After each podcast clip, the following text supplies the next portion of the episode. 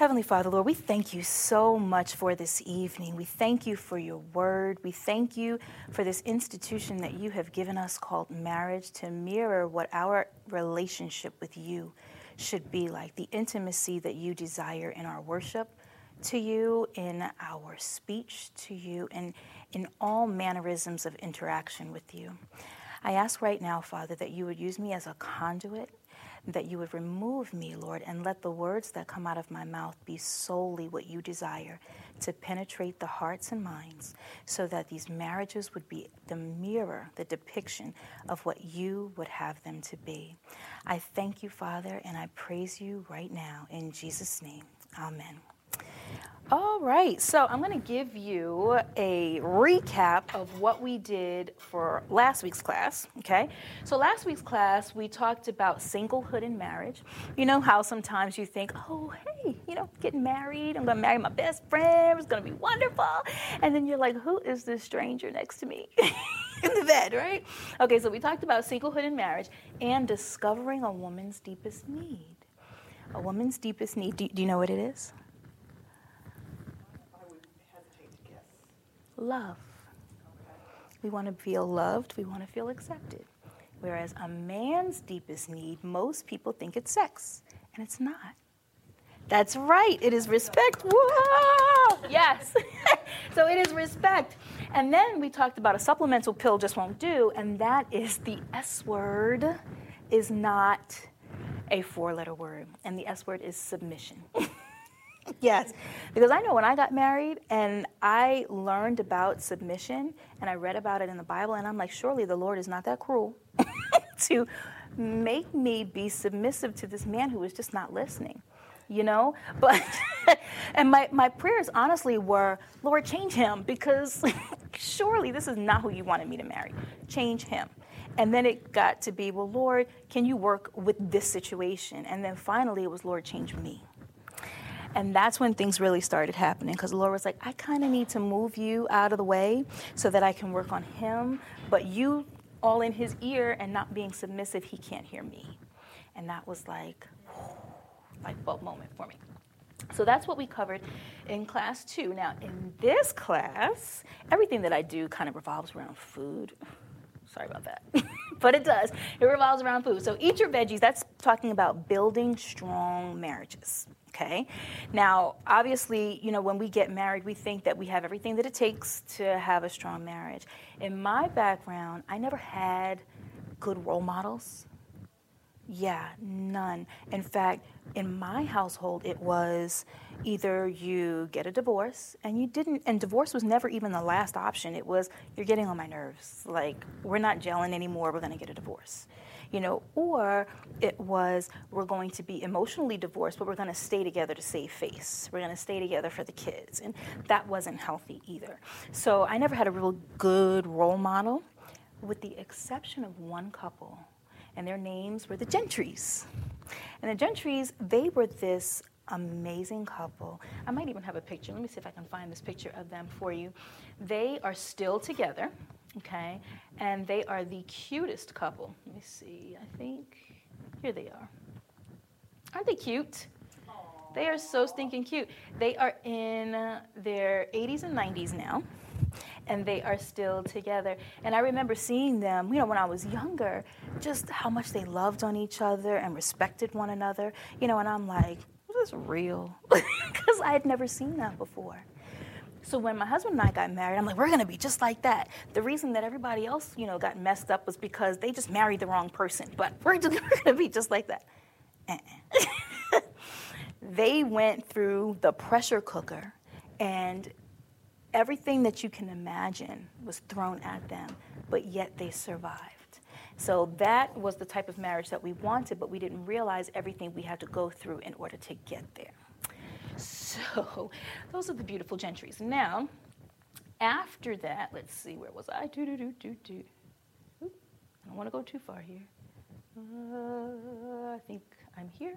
Yep, that's where I am. Okay, so then next, old school home cooking. That's finding a mentor, mentee, and a sideline person. And we'll talk about what the sideline is in, in a moment.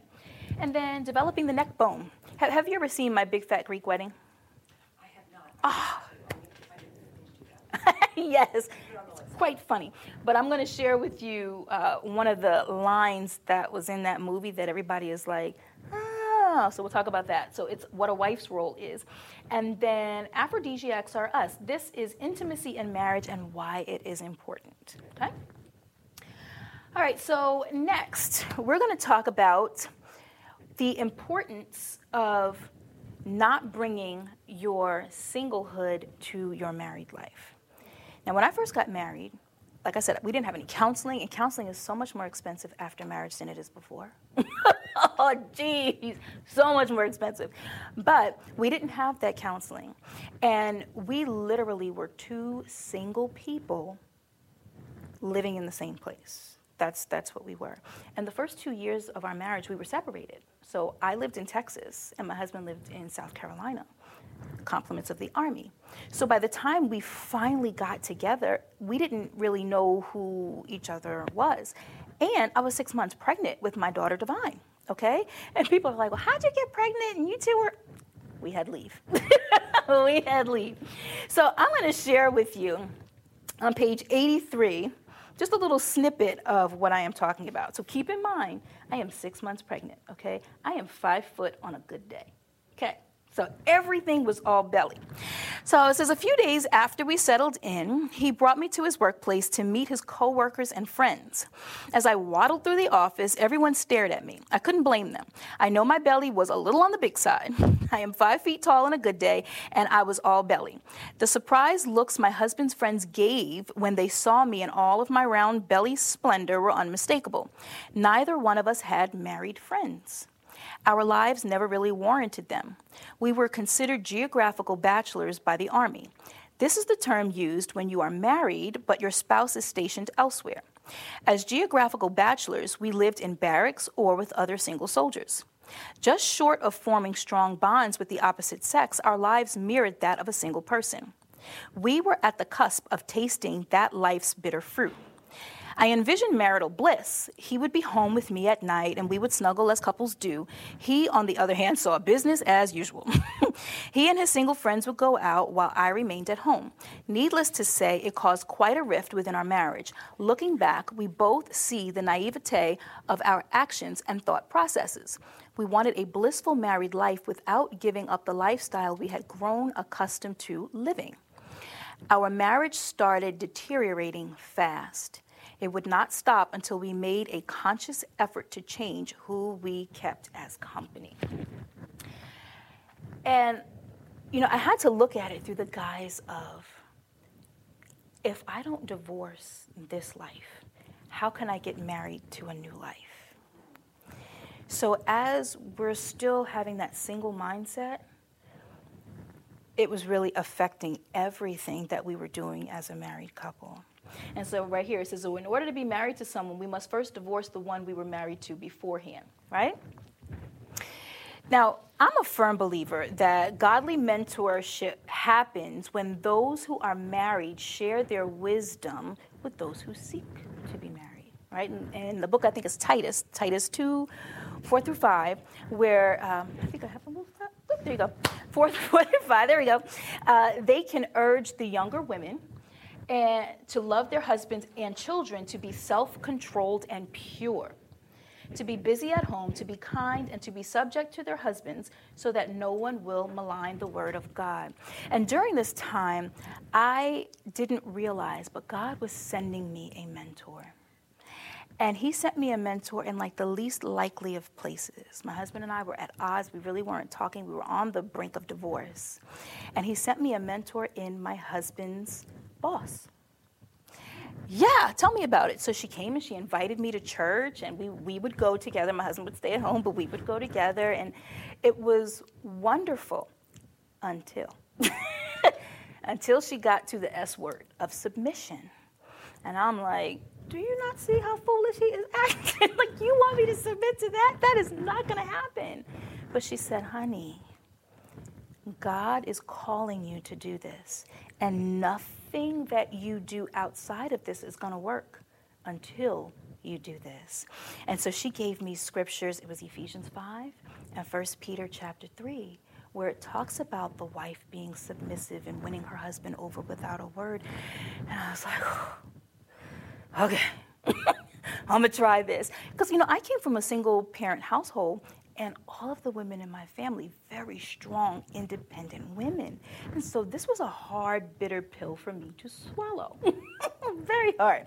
So I say all of that to say this woman really saved our marriage. I think God just put like this little angel there to save our marriage. But not just to save our marriage, but to share this information with other people as well. So that scripture in Titus where the older are to teach the younger, it's not just in age, it's in experience, it's in know-how. Just teach the younger.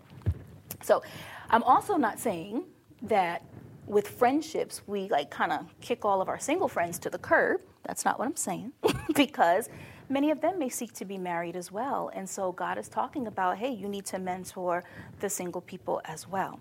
But you need to make sure that the people that are in your circle are for your marriage. And that's where we were having our little issues that we had people around us that were not for our marriage. In fact, one of the uh, guys that my husband would hang out with, he was on his second marriage already and about to get divorced from that one. And so it was like, mm, I, don't, I, don't, I, don't, I really don't think that one is profitable. So single people live single lives. You know, I, I remember um, coming home one day thinking, I miss not being able to just go from work and go out. But then God is like, but this is the life I've called you to. And if this is the life I've called you to, there's a purpose down the road. And this married life, this is your calling. So this is the vehicle that's going to get you to that purpose down the road. Not these single friends, not going, you know, out here and there and living that single life, but this is what you need to do. So when I realized that marriage was more of a calling than just something I chose to do on a whim on New Year's Eve, you know, then I realized, hey, there's there's a little more to this that it's not just about me. So as a married person, there are more concerns that we need to be accounting for. So, like beautiful kids. oh, it is? Okay. How about, is that better? Is that better? I'm going to keep talking. Okay, hopefully that's better. And, and Marcy can edit that out. Thank you, Marcy. We love you. Okay. so, uh, when I was single, my money was mine, right? You remember that? Try that in marriage. I tried that. Yeah, right before that check bounced. I realized, oh, maybe I shouldn't have gone on that, that shopping spree, or maybe I should have asked him before I went and bought all this stuff because I didn't realize he was actually food shopping. you know what I'm saying? So these are things that we need to be accountable for. Now, my married life, like I said, it mirrored my single life. And this added to the tension and frustration that was brewing in my marriage. Naturally, certain friendships began to fall away and that's just natural, right? But there were certain key friendships that even though we didn't have the same type of lifestyle, that I didn't want to give up. For example, my best friend. We had been best friends forever. But the reason why she was able to stay was because she was still for my marriage, so she could stay. But I was the kind of girl, I don't know about you, but I was kind of girl when I was younger, I had a lot of guy friends. And my husband was like, uh, them jokers got to go somewhere. They're not staying here. And so a lot of them had to kind of fall away. So we had to set some limits on who was going to stay and who wasn't going to stay. All right, so now getting back to the older instructing the younger, this is not just older. I, I talked to you about that already. And unfortunately, the art of mentorship is dying. Like even here at the church, we have a mentorship program, you know, and it's, in my opinion, it's not being utilized like it should be. You know, I mean, there are some dynamic women on this mentorship team and it's not being utilized like it should be. And it's not even just in marriage, but in business, in motherhood, in your walk with the Lord, and it's just not being used. So my, my thing is if you can if you don't have a mentor find one because they are invaluable they have made the mistakes so that we don't have to make those mistakes i like that right Now, I told a story about my grandmother. My grandmother was an amazing lady. She liked to cook. I was nothing like my grandmother when I was younger. In fact, I loved to run away from the kitchen. I became invisible until it was time to do the taste testing, right? So my grandmother had this knack of like snatching me up. and she's like, "Oh, you coming in here and you're gonna do something in this kitchen." Now, nine times out of ten, I would just set the table because I really did not like cooking. But I had male cousins.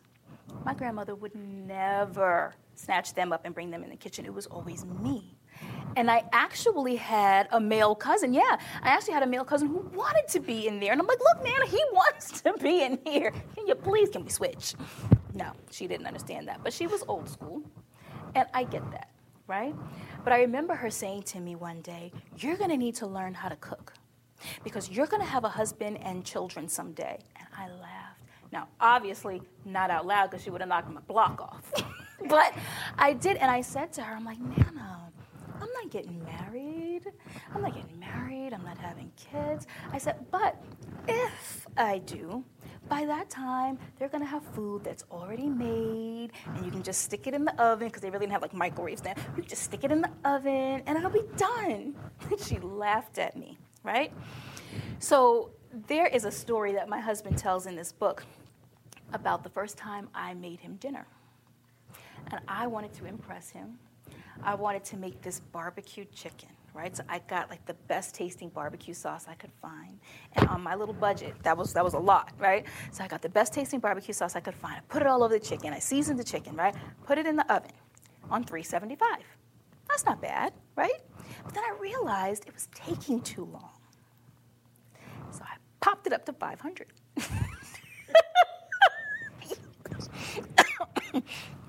And when my husband came over, yeah, yeah. Well, it didn't even get to the point of smoking. Like it was, it was, it was charred on the outside. It was kind of like char grilled on the outside. But so I put it on his plate, and he's like, "Oh, it looks good, right?" And then he cuts it, and it was raw on the inside. Raw on the inside, yeah. So, needless to say, I heard my grandmother's voice in my head getting the last laugh. And I'm like, mm-hmm. And she got the last laugh actually on two accounts because my husband can't eat anything that's prepackaged. He, I have to cook everything from scratch because of a condition that he has. And I'm just thinking, Lord, you are funny. you are so funny. But anyway, needless to say. Um, let's go to, you know what? Let's let's what makes a successful marriage? What do you think makes a successful? I can't. It keeps moving. Like this?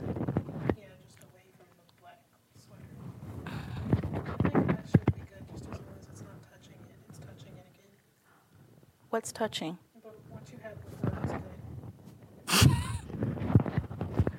I don't know how to work this thing. Like that? No?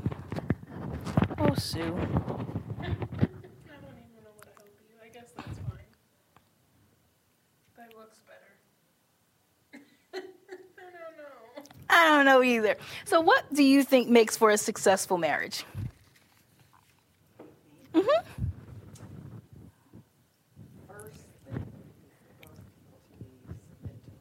Mm-hmm. Mm-hmm. Right. yes. Humility. Mm-hmm. Mm-hmm. Mm-hmm. Yes. And you know what? Communication is such a dying art. No, in many cases, it's just dead. People don't communicate with each other anymore. You know, like even on social media, everything just gets so skewed. You know, and even when people are talking face to face, things get skewed. There's no clarity. So you have these two married people. One person's talking about another one thing, another person's talking about another thing.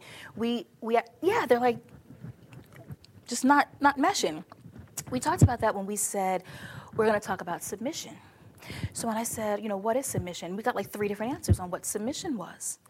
And I said, well, the thing is, I learned this in debate. Define your terms. Because when you define your terms, there's no way you can argue about two different things because you're talking now about the same thing. and that's what we don't have in marriage. Unfortunately, a lot of times, and just relationships in general, we don't have that defining of the terms. Okay, so yes, I can agree with you there. I think of it, I think of marriage like a movie. Okay, name, your favorite movie. I know, but you on the spot, right? Name your favorite movie.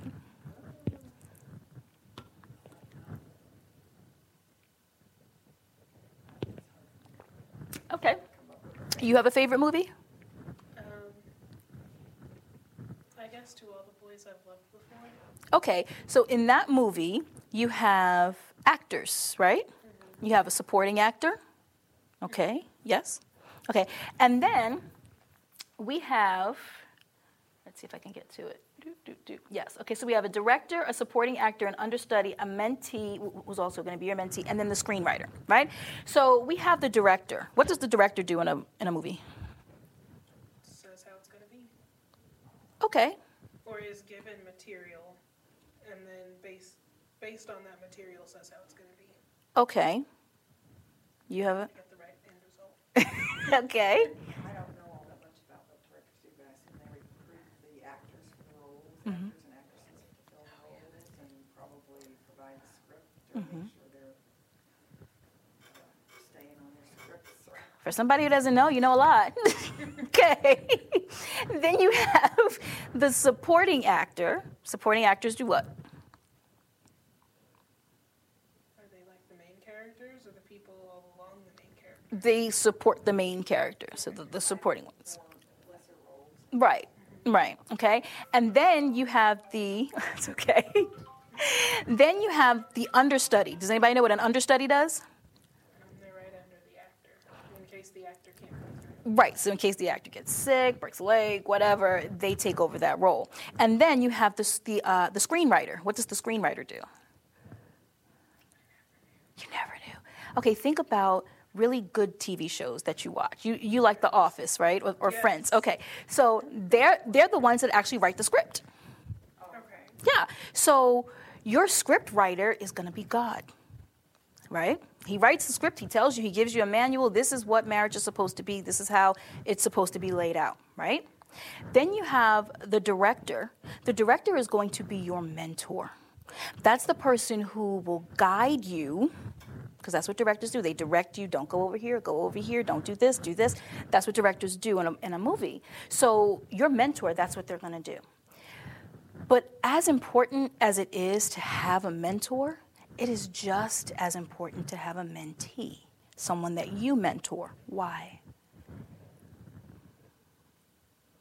So you can pass on what you're learning Mm-hmm. Yeah. I don't know. For bless me, somebody else. Yeah.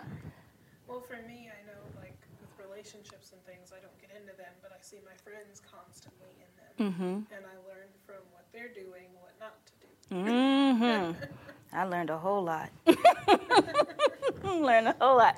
But yes, so that that that um, understudy, you want to make sure that you have a mentee because the mentee is actually going to keep you in line. And how is that so?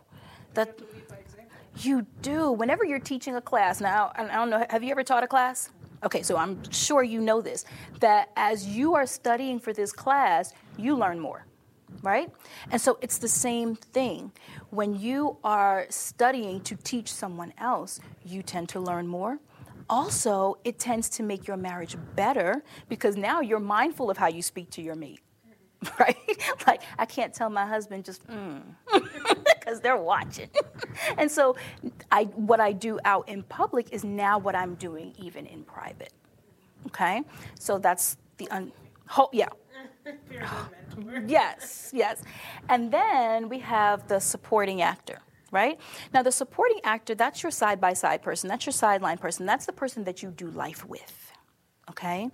So, your mentor is the person who has more experience, your mentee is the person who is where is who wants to get where you are.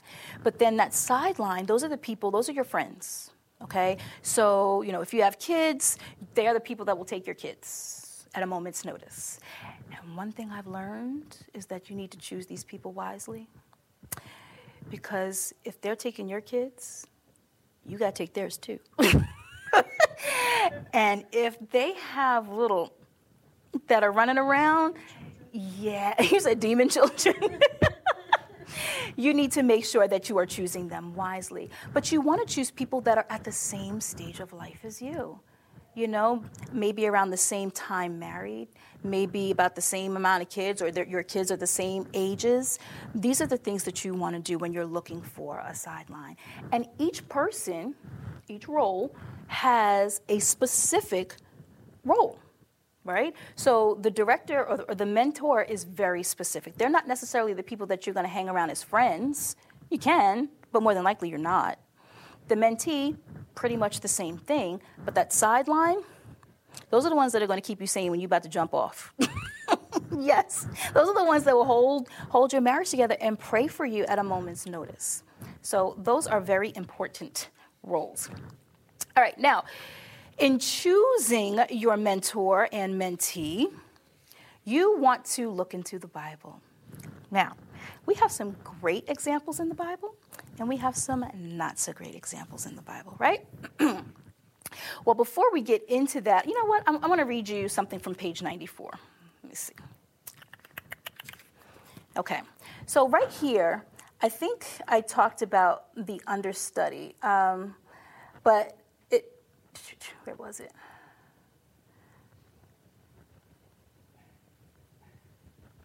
Okay, yes. So I was talking about the understudy where they help to keep your skills in marriage sharp. Your supporting actor, you again need to choose wisely, not just for yourself, but for your husband too. I remember choosing one that I thought was really going to mesh well with us as a couple. And my husband could not stand her husband. like, just. Was, they were just not meshing well at all. And I was like, I really like her. like, can't you just get along? I really, really like her. But you know, God puts it in them to know. And it just turns out that that was not going to be a good fit for us at all. So when you're thinking about these people, you want to make sure, hey, how you doing? Yes? Thank you. Um, when you're thinking about these people, you want to make sure that you're not just relying on what you may think, but that you're really taking it before the Lord before you actually start uh, making solid decisions on these people. Okay, so next, let's get into what a wife's role is. Now, you saw my big fat Greek wedding, right? Okay. Do you remember the line in My Big Fat Greek Wedding that was talking about the wife's role? Okay, can you, can you tell us what it is? That it wouldn't be recorded. That's okay, I'll, I'll repeat it. Oh, okay. Um, the, the man is the head, but the woman is the neck, and the neck can turn in whichever way she wants to. Mm-hmm. Okay, so, huh? My favorite line. Your favorite line. And it's so true, okay? Now, and when I say it's so true, I don't mean that. Um, that line per se, it is so true. T- tell it to me again. The man is the head. The man is the head, but the woman is the neck. the woman is the neck. And it can turn it whichever way she wants to. Yes, and she can turn his head whichever way she wants to. Now, that sounds very manipulative, doesn't it? Exactly. Yes, you are so right, depending on how you look at it. Now, the way they meant it, yeah, it was probably very manipulative the way they meant it, but there is so much truth in that. So before we get to that, I'm going to share with you some of the things that I would do to my husband and other women that I've known have said and you know you don't have to agree or disagree but just you know kind of keep a mental note on this right so like i told you i grew up with the understanding that um, manipulation was how you ran your marriage. Okay? So, in manipulation being the way that we ran our marriage, I would say stuff like, I have something special for you. if you do this, or, you know, if you fix this, then I'll do this for you. Okay? Very guilty of that. I was expecting him to read my mind. Why do, why do we as women do that? Like, why do we think that that is something that they were born to do? Right? Like, they can barely even get what we what comes out of our mouth right. So, How is it that we're expecting them to read our minds? That's, that's not going to work, right? And then turning on the waterworks whenever we wouldn't get our way. Mm-hmm, yep, yep, very guilty of all that. Playing the guilt card, bringing up stuff from the past, you know, stuff that you said, oh, I forgive you, mm-hmm, but I'm not going to forget it. yes, guilty, guilty, guilty. Withholding sex or using it to get what I want. Mm, guilty, very guilty. Uh, talking, oh, out talking him. now we know we probably have about twice as many words as they do on any given day, right? My man is a husband of very few words, right? And he uses most of them at work. So by the time he comes home, he's like, I just want to chill. so I'm like, but you didn't do this and you didn't do this, right? Yeah, out talking him, and he's like, whatever, just I'll do it. What? and that's not good. Guilty complaining and nagging him to death until he does it. Guilty. And the Bible says in so many areas that a man would rather live in the corner of a roof than in the house with a contentious woman. He'd rather live up on the cold, rainy, snowy, windy roof. Yes, yes, than inside with Wi Fi, with all these things, you know? So it's like, wow, that says a lot. That says a lot. No wonder in 1 Peter chapter 3, God said, gentle and quiet spirit. Win him over without a word, right? Okay. So if we were tried in a court of law, we would be found guilty in the first degree. At least I know I would be found guilty in the first degree. So we're to, um, oh, this was the man is the head the woman is the neck. But we're going to talk about some poor examples in the Bible. Jezebel. Who remembers Jezebel? Y'all Okay. She was a do- she was a doozy. You you remember Jezebel? Vaguely, I don't remember like all of the specifics of what she did, but wasn't she the one died by the dogs? Well, she fell out the window and then got eaten by dogs. God wasn't playing with her. she was the wife of Ahab, and Ahab was king. But she would bring in all of the foreign gods into the Holy Land. Okay? And Ahab would pretty much do whatever it was that would please her. So she literally could turn his head whichever way she wanted to. She was the one that went after Elijah when he had those 450 prophets. Yes, and he and she tried to kill Elijah, right? So she was really not a good example. Then we have Herodias. Do y'all know who Herodias is? This chick. Yes, yes. She was married to Herod. But she was actually Herod's, I believe, his sister in law. But then it was, and, and that's why she was so angry with John the Baptist because John the Baptist called that out and said, You know, you're wrong. you know, you are wrong for what you're doing. Yes. And so she got upset and she was like, oh, we're going to have your head on a platter.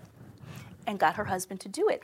But in the midst of getting her husband to do that, it caused him so much grief, right? So that's not a good example. Another poor example is Potiphar's wife. We all know Potiphar's wife.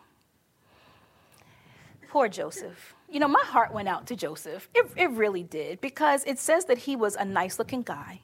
And it says that she, you know, she probably wasn't that bad looking of a woman, but hey, hands off. You can have everything else but her, but her. So he had to flee, but then she lied to protect her own sin. But she got her husband to do her dirty work. Another poor example. I'm telling you, God is full of poor examples, so we have no excuse, right? Lot's wife. Now, this one is the doozy, okay? Because we think, oh, well, Lot's wife just turned around and turned into a pillar of salt, right? Not only did she disobey and turned around and turned into a pillar of salt, but she left her husband to raise two girls, and they had an incestuous relationship with their father. And had two, not one, but two tribes that were constantly at war with the Hebrews. Yeah. So it's not just a little bit here or a little bit there, it's far reaching for generations to come. So let's talk about some good examples. Sarah. Now, Sarah was the wife of Abraham. In my eyes, Sarah was a saint, okay? Because her husband said, Now look, don't you tell him you're my wife. You just say you're my sister. And in the process of her saying that, now she's in this harem. and I'm like, okay, Lord. I don't know if I could go that far. Okay, Lord. But she was obedient. And in the midst of her being obedient, the Lord blessed her immensely because of that. Then Ruth. Not like Ruth. Ruth was the wife of Boaz. She gleaned in his field. She was respectful of him, right? But in her respect, she not only became Boaz's wife, but that very same field she was gleaning in, now she owns it. Because, hey, what's his is mine, mine, right? She owns that field. And she's now in the line of the Messiah. And she is not even a Hebrew. like she's not even an Israelite. She's a Moabite. Do you know what lineage she comes from? Well, it's the same lineage. Remember, I just talked about those two tribes? The Moabites were one of those tribes from that incestuous relationship. And they weren't even allowed to be there.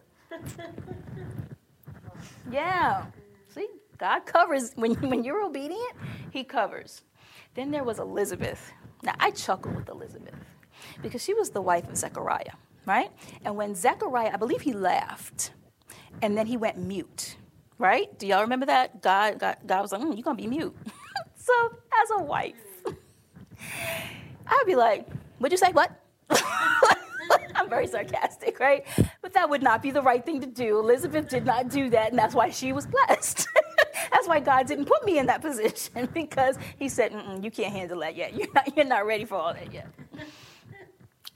All right, and then one more great example Abigail, right? When she was married to Nabal before she got married to David.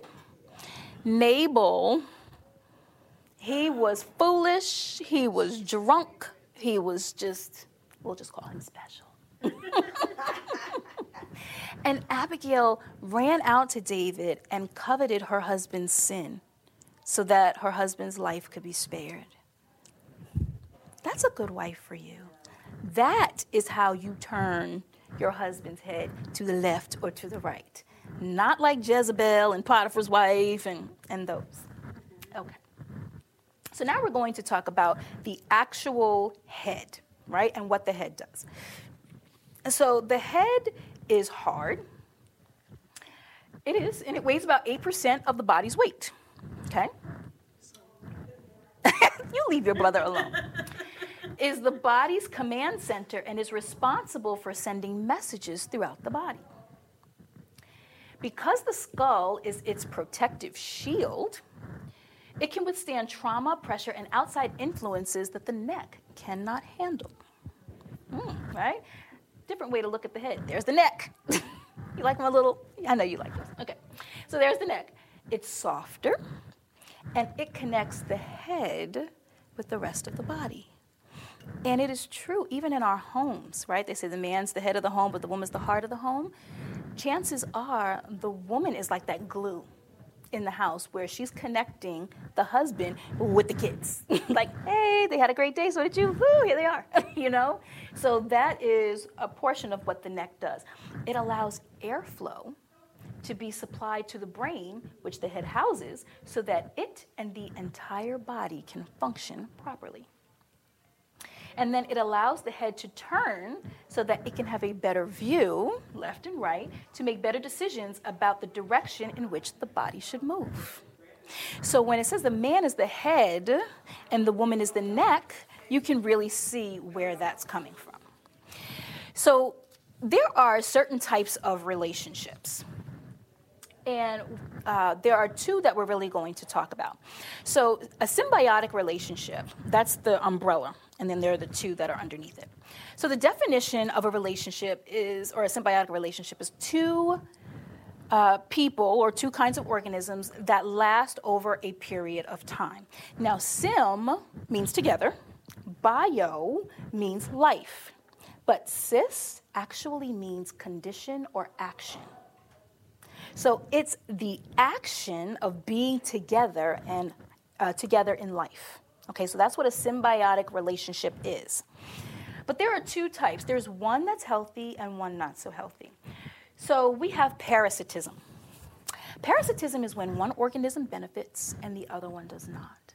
And you see this a lot in marriages where one spouse is thriving and the other one just looks like they're slowly dying inside.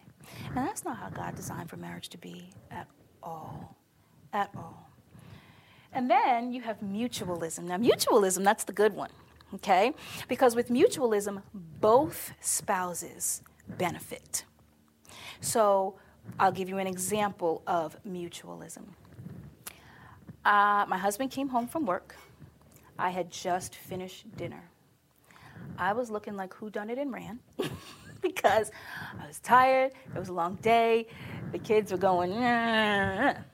My husband comes in and he says, "Go do what you need to do. I will take care of the kids." Oh, thank you. thank you. The the um, mutualism in that was dinner was already made, so he got the the fruit of the dinner.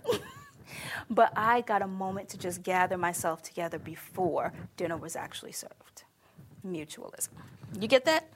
You got that. Good. Okay. Yay. Glad to hear that. So then we're going to share about the relationship between the head and the neck. So with the head, like I said, it can withstand trauma, right? But a lot of times, have you ever had a tension headache?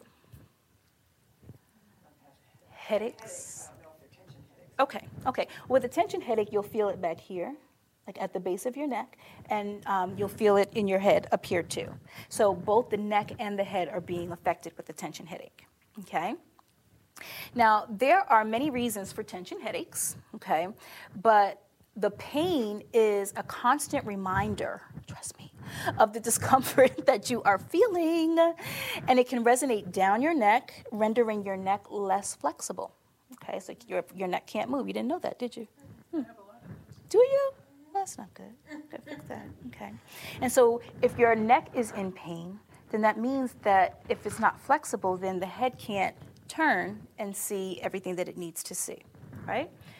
There are certain things that can bring on attention headache cold and flu, temperature change, food, certain activities, and stress. All of these things can bring on tension headaches, okay? And stress can cause muscle contractions in both the head and the neck, causing severe pain and not allowing there to be much movement. So now let's just break all this down, right? When the head is 8% of the body, but God is giving it the bulk of the responsibility for the body, right? The head is specifically designed to handle pressures and influences that the neck nev- has never been designed to handle.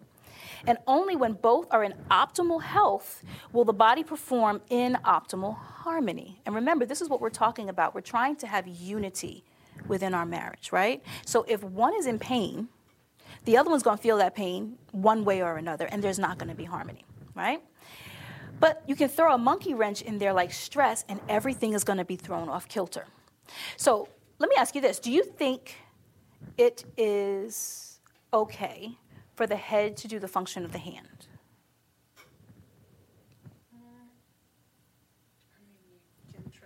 You can have a head do the function of the hand? Okay. Do you think that it is, uh, that we should expect the neck to do the function of the leg? No. Okay. So if that's the case, then why do we expect wives to do the function of husbands and husbands to do the function of wives? And when I say function, I don't mean like, you know, cook, clean. I don't mean those types of things. I'm talking about what God has designed for the man to do. Why do we think it's okay? Why, why do we push so hard for that to be the case? God designed us specifically, fearfully, and wonderfully but He designed us woman and man. But yet, they do. They want to blur the line. They want to, bl- yes, they want to blur the line. Yes. And when they disrupt God's plan, they get the consequences of disrupting God's plan. Disrupt the blessing. That's why they say, just like on the group assignment, I'm not associated. Yeah, very true. You know, when we're looking at the divorce rate among Christians, because Christians have now gotten away from defining marriage the way God has defined it, and now we're looking to Webster to define marriage for us. When I, when I read that, that definition, it was crazy because the definition, it's okay, that definition was but it, was like an either or. So it was it should be re, um, accepted either by religion, socially, or I can't even remember, or, or, or lawfully. I'm like, what? I, I don't really understand where that comes from. So I can be married socially but not lawfully. I could be rema- I, I could be married and God recognize it but nobody else recognize it. But that's Webster's definition. That's yeah, that's a little scary. But now you understand why we're getting the consequences of almost a 50% divorce rate among Christians when we should be the lowest out of any of them, right? Scary. Mm-hmm. Okay, so now we're going to get into intimacy in marriage, okay? So we talked about, and you said it too, that a man's deepest need is respect, right? Well, his second deepest need is sex. And, you know, this is not true for everyone across the board. I think there are so many topics that are not spoken of in church.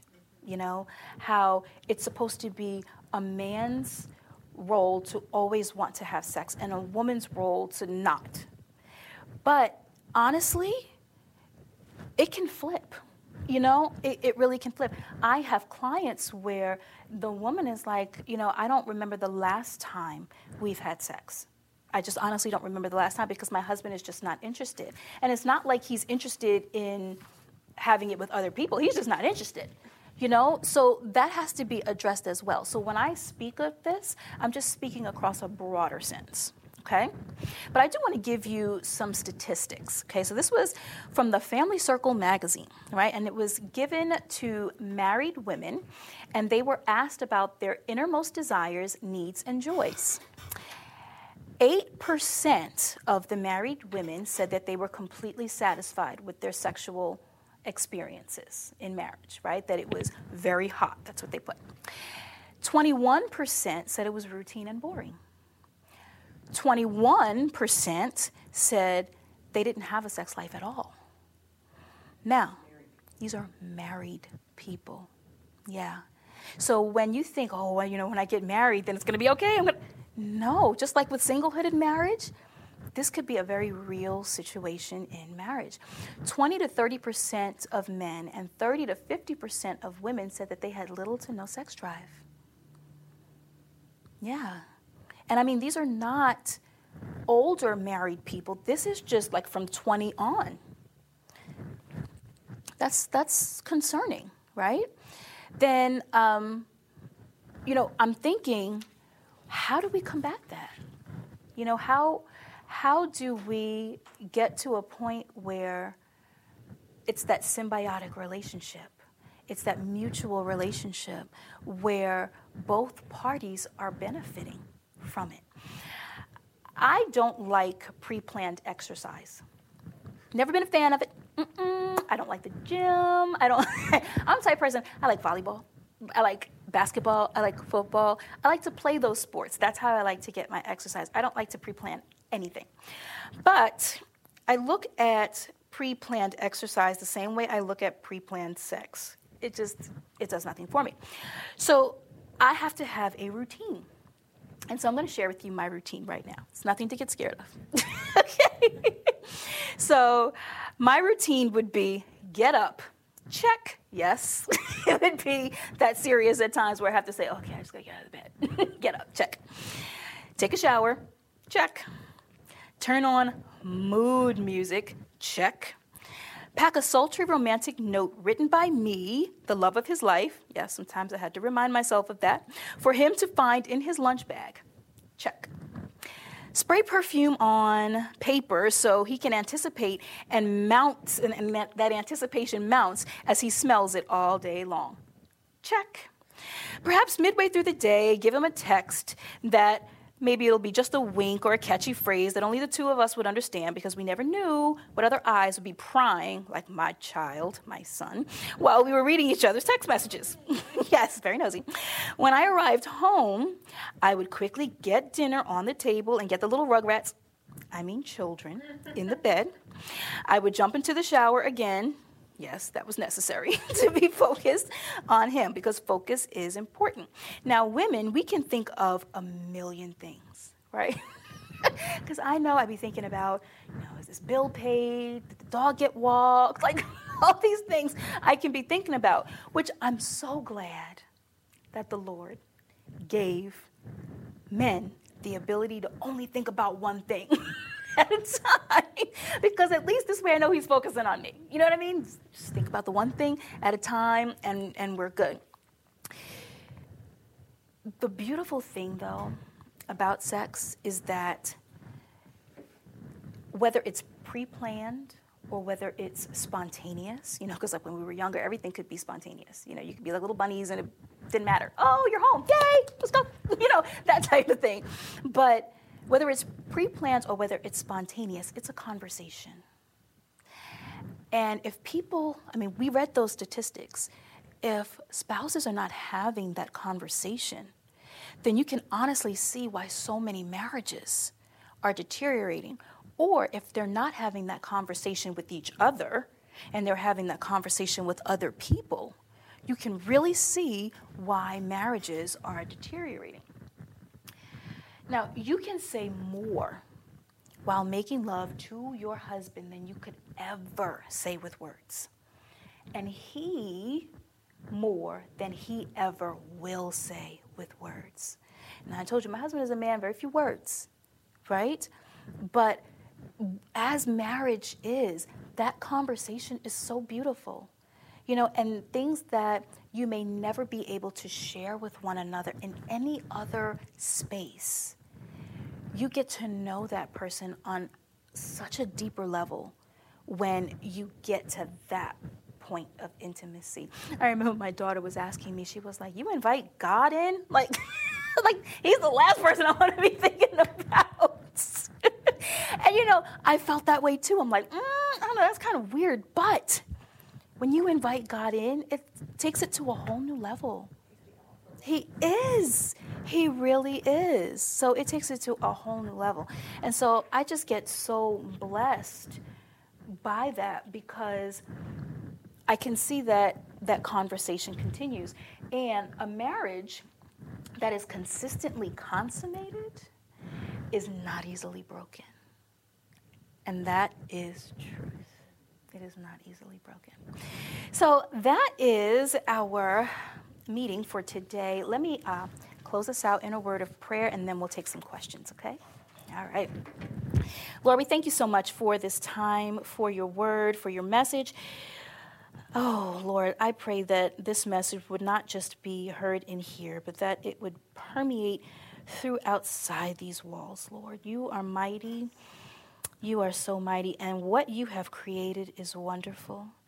I pray that more marriages especially those who call themselves followers of you, that they would take these principles and that they would adhere to them, that they would seek your face and seek your definition of what marriage is and the depiction of what it should look like. Thank you, Lord. In Jesus' name, amen.